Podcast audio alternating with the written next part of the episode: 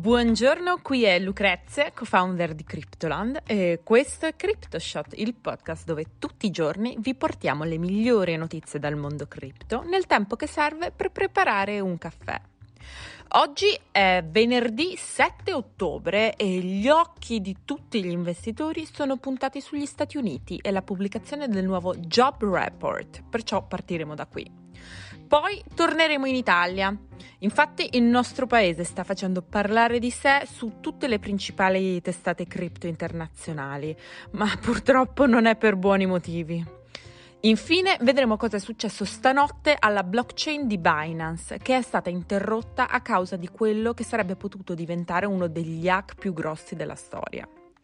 Ma prima di cominciare vi ricordo che se vi piacciono i contenuti che vi portiamo tutti i giorni potete iscrivervi a CryptoShot su Spotify, Google Podcast ed Apple Podcast e se volete approfondire il mondo delle criptovalute ancora di più potete seguirci su Instagram al profilo Cryptoland Podcast.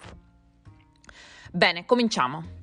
Allora, è prevista per oggi alle nostre 14.30 la pubblicazione del nuovo Job Report contenente i dati sul tasso di disoccupazione negli Stati Uniti aggiornati al mese di settembre.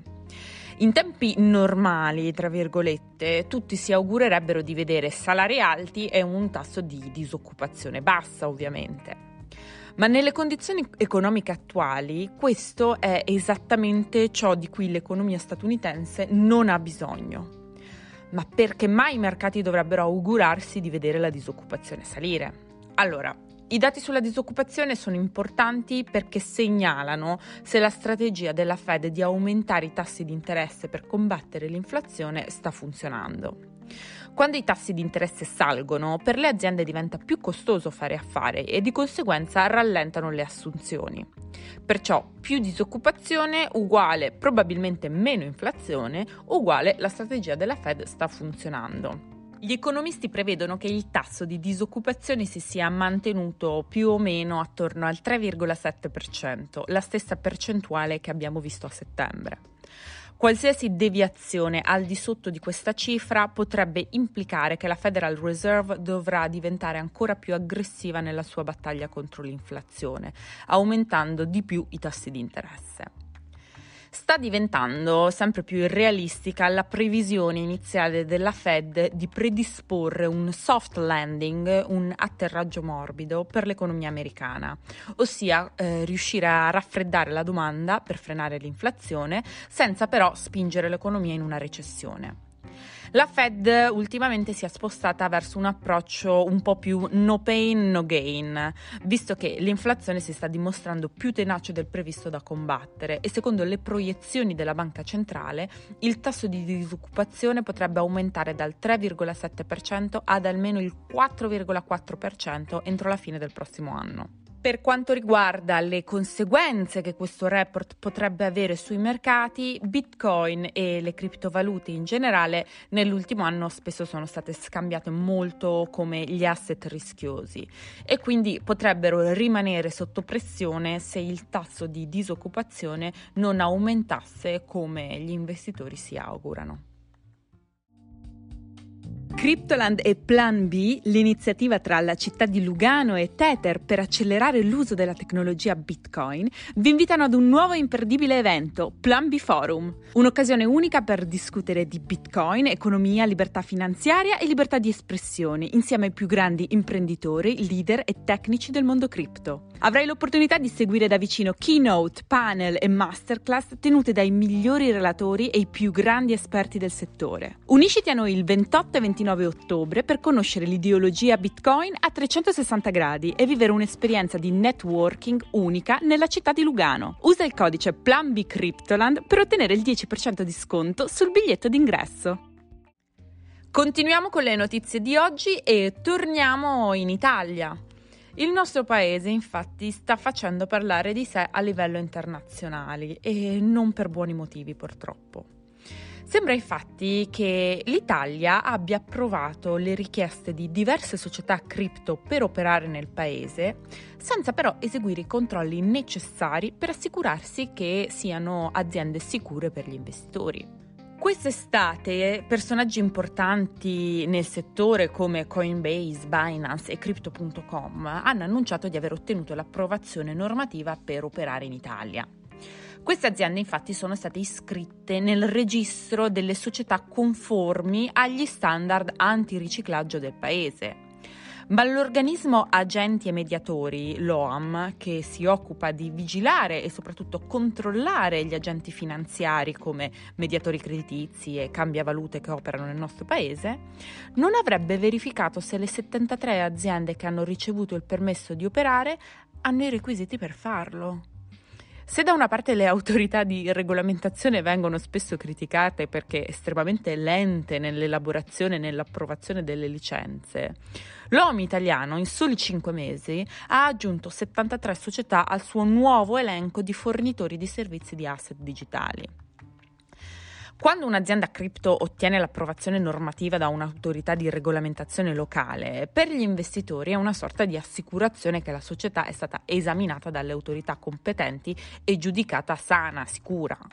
Ma in Italia, a quanto pare, l'approvazione normativa non implica nemmeno che siano stati eseguiti i controlli minimi necessari. Sebbene ad oggi la registrazione all'OAM sia obbligatoria per operare nel nostro paese, nessuna azienda è stata controllata prima di essere aggiunta all'elenco. La cosa più assurda è che l'OAM ha confermato a Coindesk che sta ancora decidendo come raccogliere i dati rilevanti di queste aziende e che probabilmente non inizierà a raccoglierli fino al prossimo anno. Questo significa che attualmente le autorità di vigilanza italiane competenti non stanno effettuando nessun controllo per impedire che criminali o malintenzionati utilizzino queste piattaforme per spostare o riciclare denaro. Il processo di registrazione per le aziende cripto in Italia è molto light rispetto ad altre giurisdizioni nell'Unione Europea e non richiede il rispetto di requisiti particolari ai fini della registrazione, come ad esempio il rispetto degli standard antiriciclaggio.